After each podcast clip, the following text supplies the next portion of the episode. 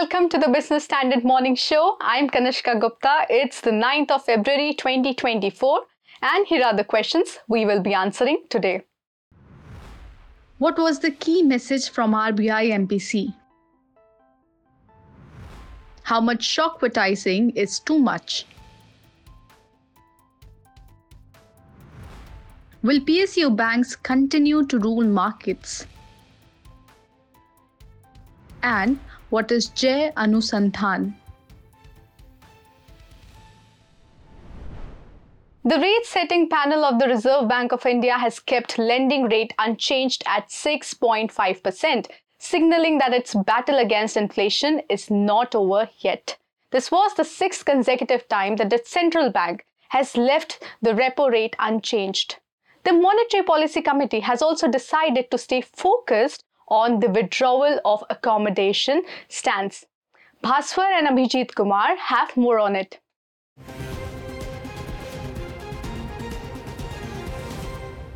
The Reserve Bank of India's Monetary Policy Committee has kept the repo rate unchanged at 6.5% for the sixth consecutive time on February 8th. RBI Governor Shakti Kantadas said that the decision was taken by a majority of 5-1. The repo rate was last changed in February 2023 when it was raised from 6.25% to 6.5%.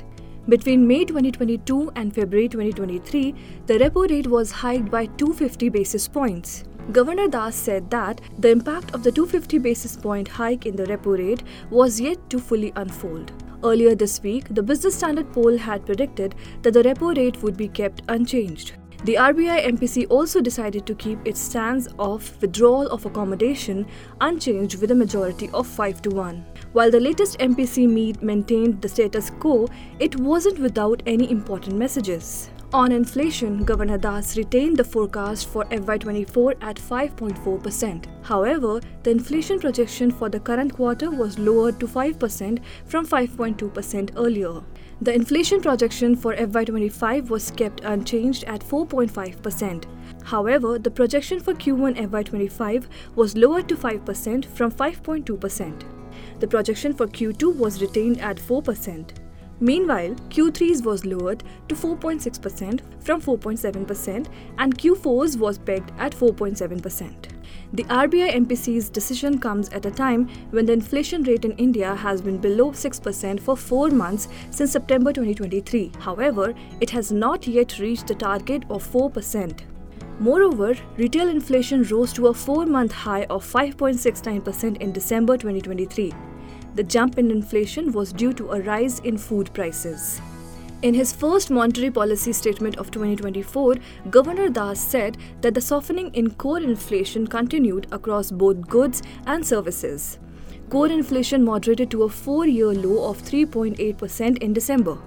While highlighting that headline inflation has seen a significant moderation from the highs of the summer of 2022, Das cautioned that recurring food prices shock could interrupt the ongoing disinflation process, with risk that it could lead to de-anchoring of inflation expectations and generalization of price pressures. According to Das, adverse weather events remained the primary risk with implications for the Rabi crop, pointing out that the CPI inflation target of 4% was yet to be reached.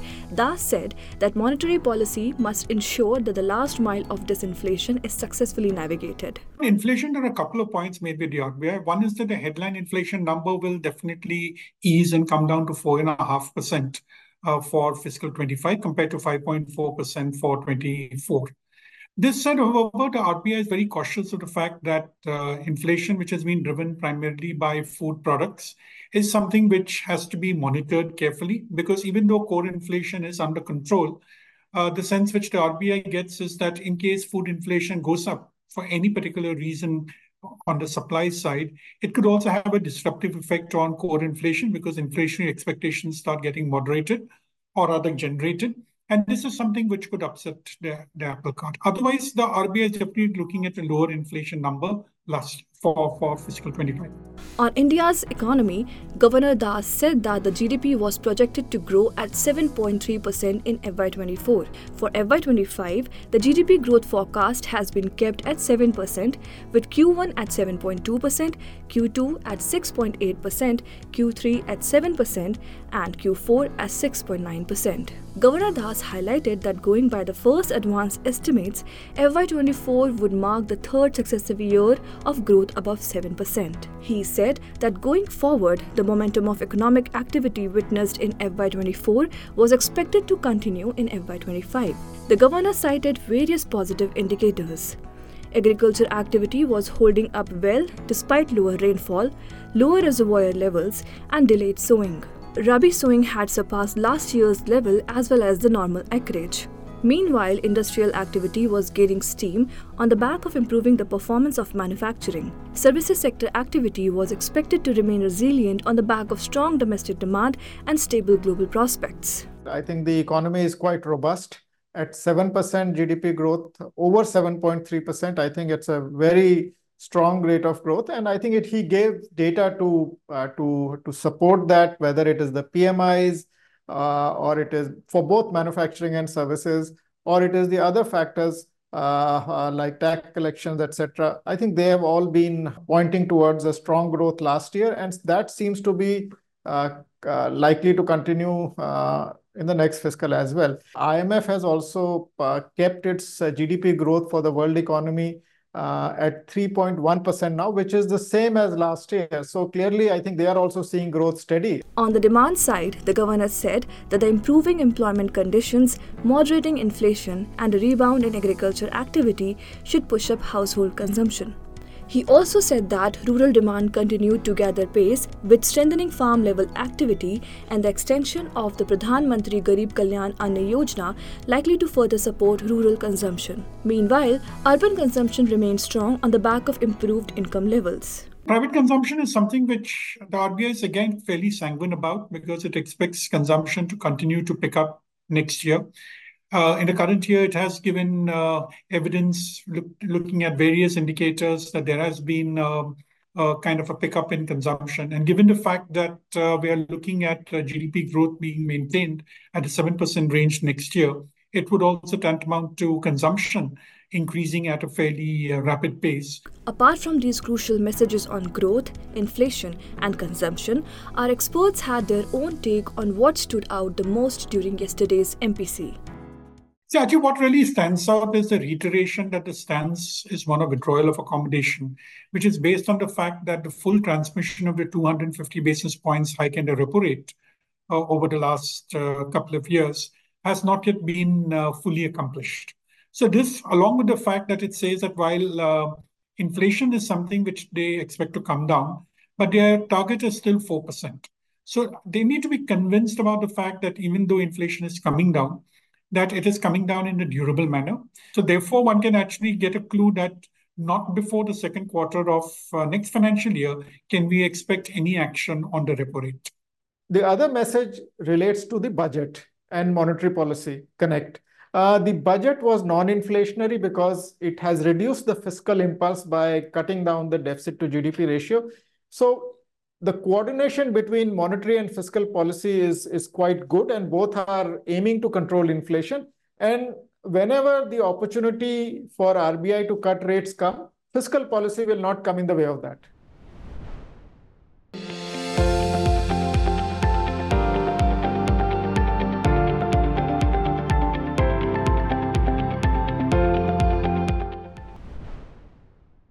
After banking, let us now turn our gaze to the glamorous world of advertising. What is going on there? A recent attempt by a model turned actor to pull herself out of obscurity has shocked many. Poonam Pandey is once again in the news, but at what cost? Shockvertising, a marketing ploy that aims to grab attention through controversial or shocking ways, is not new. Some recent episodes have again triggered a debate around it. So, how much shockvertising is too much? Abhijit Kumar finds out.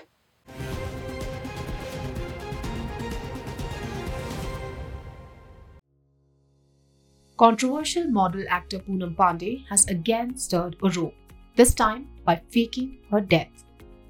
She has joined a long list of people and brands, mostly well-known, that resort to shock and awe techniques to grab attention. Just a few days ago, Fever FM's CEO shocked listeners by hinting at the closure of the radio station. However, it turned out to be a clever marketing ploy as the company unveiled its revamped brand identity with the tagline, "Happening Here." Fever FM's marketing gimmick to garner more eyeballs has reignited an old debate. Where do brands draw the line? And Fever FM is not alone in this. In recent years, we have seen several instances of brands resorting to similar tactics. Take, for instance, in 2022, actor Anushka Sharma expressed outrage over Puma India using her photo without permission, only to find out later that it was a strategic promotional move. Or actor Ranveer Kapoor seemingly losing his temper with a fan, which later turned out to be a staged act for Oppo, a brand he endorses. So, is shock advertising the future of marketing? Shockvertising, if we can call it that, it is a very, very old thing. There's nothing new to it. But every 10 years, whole sets of generations start reinventing it. But it lacks credibility. And I think the era of shockvertising is over. I really don't know why people still use it and use it with such panache and with such naivete. Many experts believe that many brands are under pressure to stand out in a crowded marketplace, and shockvertising offers a quick way to grab attention. And that stands true in the case of Fever FM. The shares of HT Media Limited stock, the parent company of the FM channel, was up 18% since January 23. However, SEBI clearly states that any marketing which may affect stock buyers' behavior is considered fraudulent. HDFC recently used actress Nora Fatehi to highlight the dangers of deepfakes by claiming she had been deepfaked herself. The popular bank rolled out a campaign, End of Scam Sale, to raise awareness about online fraud. The campaign included creating a fake Instagram page and running targeted ads. Users excited about the discounts were directed to the brand's landing page, where they discovered the scam, highlighting the harsh reality of online fraud. So, do such short-term gimmicks impact the brand reputation in the long run? The brand, as per my definition, is definitely a thought that lives in people's minds. This thought is a trust, and most people tend to trust the brands that they use or they interact with. Now, when a brand you trust tells a lie, or when a brand you trust makes a fool out of you, you tend to distrust that brand. Brands get bad reputations. Advertising gets bad reputation. Everything related to marketing gets a bad reputation. A report titled Global Ad Forecast by media investment firm Magna Global said that India's total advertisement expenditure is set to touch 1.2 trillion rupees in 2024 after it breached the 1 trillion mark in 2023. The report further mentioned that digital ad revenue is expected to rise by 13.8% to reach 56,703 crore rupees, while TV ad revenue is anticipated to grow by 9.9% to reach 40,079 crore rupees. So, against this backdrop, are there any legal implications for shockvertisements? Strictly speaking, from a legal standpoint, these sort of advertisements cannot be said to be definitively unlawful. That's primarily because the primary law that governs this space is the Consumer Protection Act. And while there are many checks and balances within that, there are guidelines that have been issued, the dark pattern guidelines, the misleading advertisement guidelines. Most of them, in the way that the wordings have been put out, they relate to the kind of descriptions that are put on the advertisement. Whereas the instances that you just cited are essentially marketing strategies employed to garner more eyeballs, and the descriptions of the product don't even start there. So it's much pre-step in terms of the manner that the law aims to regulate the space. The Advertising Standards Council of India, a self-regulatory body, had issued guidelines in 2023 for what it called dark patterns of advertising. It targeted the advertising practices which led consumers to make choices that may not be in their best interests. So should brands be pulled up for fake controversies and misleading marketing strategies? Australia, let people pull up these brands because people are the best judges. Consumers are the best judges. The people will pull up these brands for sure. The people will tend to say that, I don't trust this brand. This brand is a liar brand. And a liar brand is never trusted. In a democracy, it's extremely important for all kinds of things to keep happening. But then, consumers will tell these brands and the makers of these brands that, hey guys, we don't like what you did. Experts believe that while shock advertising and similar marketing strategies may garner attention in the short term, they raise important questions about ethics, transparency, and the impact on consumer trust. They say that brands should focus on building authentic connections with their audience instead of resorting to shock tactics. In 2013, US car maker Ford had apologized over a poster showing three gagged and bound women in the boot of a car. It had come against the backdrop of the brutal Nirbhaya incident. Let us now move on to markets. Shares of public sector banks have delivered up to 3 times returns over the past 6 months, as investors increasingly turn bullish on government-backed lenders. Their private peers, on the other hand, have had mixed performances on the bourses during the same period. In our next report, Nikita Vashisht explains what is keeping the stocks in demand and if this outperformance will continue.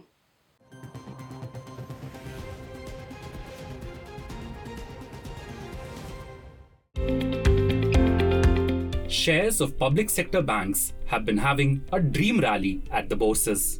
Over the past 6 months, shares of leading PSBs, including Indian Overseas Bank, UCO Bank, Central Bank of India, and Punjab National Bank have zoomed between 100 and 200%. Others, meanwhile, have rallied in the range of 19 to 98%. By comparison, shares of private lenders have returned between minus 13% and 21%. Public sector banks, in fact, held on to their gains on February 8, despite an overall weak session, after the Reserve Bank of India announced its decision to keep repo rate unchanged. While the Nifty 50 cracked over 1% and the Nifty Private Bank Index 2.8% intraday, the Nifty PSU Bank Index ruled nearly 4.3% higher. Over the past 6 months, the PSB index has surged 53%. So, what has been keeping the stocks on fire? In financial year 2018, PSU banks accumulated losses of 87,000 crores. After recapitalization and reforms, PSU banks have made a sharp turnaround. This financial year, FY24, the net profit of PSU banks is likely to be around 1.3 lakh crore rupees. During the December quarter, the combined net profit of 28 commercial banks stood at 73,243 crore rupees. Of this, profit of 15 public sector banks stood at 29,170 crore rupees, with year-on-year rise ranging from 19% to 254%. By comparison, private banks reported year-on-year growth between 4 and 197%. On the business side, private lenders face challenge of high loan-to-deposit ratio, which leaves little room for them to increase lending. That said, analysts believe the rally in PSU bank stocks will be gradual from here on, as their return ratios have peaked. In the last 2 years and in near term, we believe that there could be a consolidation, as return ratios have peaked out for most of the PSU banks and there are no re-rating triggers in the near term. However, valuations are still cheap. Some of the banks are trading at par the book value or below the book value versus 1 year forward book value estimate despite healthy ROE. levels. Despite the consolidation, Malani thinks public sector banks will maintain their edge over their private peers amid robust earnings and credit growth outlook. On February 9, markets will track the last leg of Q3 results and global cues for directional moves. He's making plans for an early retirement. Business Standard. No indications of an interest rate cut by the RBI in the near future spooked the markets on Thursday, but it's most likely a blip. The recent interim budget has affirmed that India's economy is on firm footing. One of the budget announcements that was praised in several quarters was the government's 1 lakh crore rupees corpus to boost private sector research in sunrise domains like biotechnology, artificial intelligence and renewable energy. Ayush Mishra has more on it.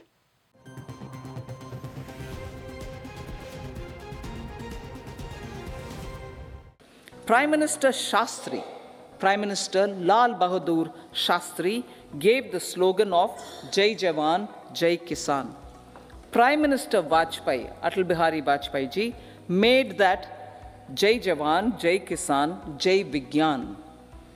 Prime Minister Modi has furthered that to Jai Jawan, Jai Kisan, Jai Vigyan and Jai Anusandhan, as innovation is the foundation of development. With that, Union Finance Minister Nirmala Sitharaman announced a corpus of rupees 1 lakh crore with a 50-year interest-free loan to encourage the private sector to scale up research and innovation in sunrise domains. Speaking at the interim union budget for 24-25, the finance minister said the corpus will provide long-term financing or refinancing with long tenors and low or nil interest rates. We need to have programs that combine the powers of our youth and technology.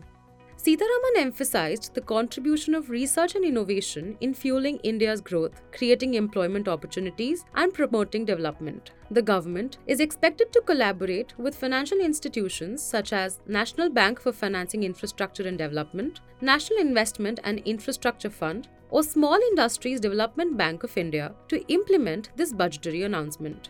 Although India ranks among the top 10 global spenders on research and development, its absolute expenditure falls behind that of smaller economies like South Korea and France. India's R&D spending as a percentage of GDP remains lower compared to countries such as South Korea, Israel, Switzerland, and Sweden, highlighting the need for increased investment. R&D spending as a percentage of GDP is only 0.4% for FY23, according to data from Capitaline. The Rupee 1 trillion interest-free loan fund aligns with increased global investments in emerging technologies and the government's endeavour to promote private sector engagement in R&D. For the private sector, the Rupee 1 trillion corpus reflects the government's commitment to innovation and research.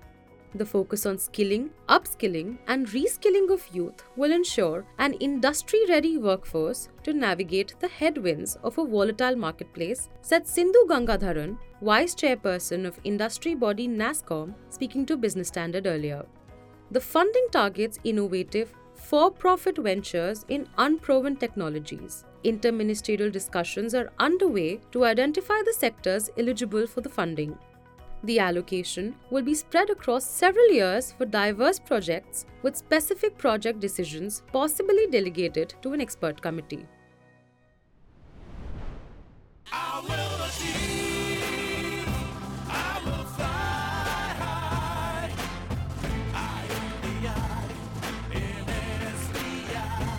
backed by the nation's trusted bank, SBI, the banker to every Indian. While announcing the corpus, Finance Minister Nirmala Sitharaman has called for programs that combine the powers of youth and technology. Well, that is all for today. For more news, views and analysis, please log on to business-standard.com.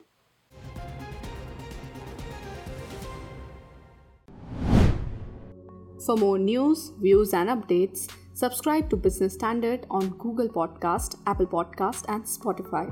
Also follow us on YouTube, Vimeo, Instagram, Twitter, Facebook and LinkedIn.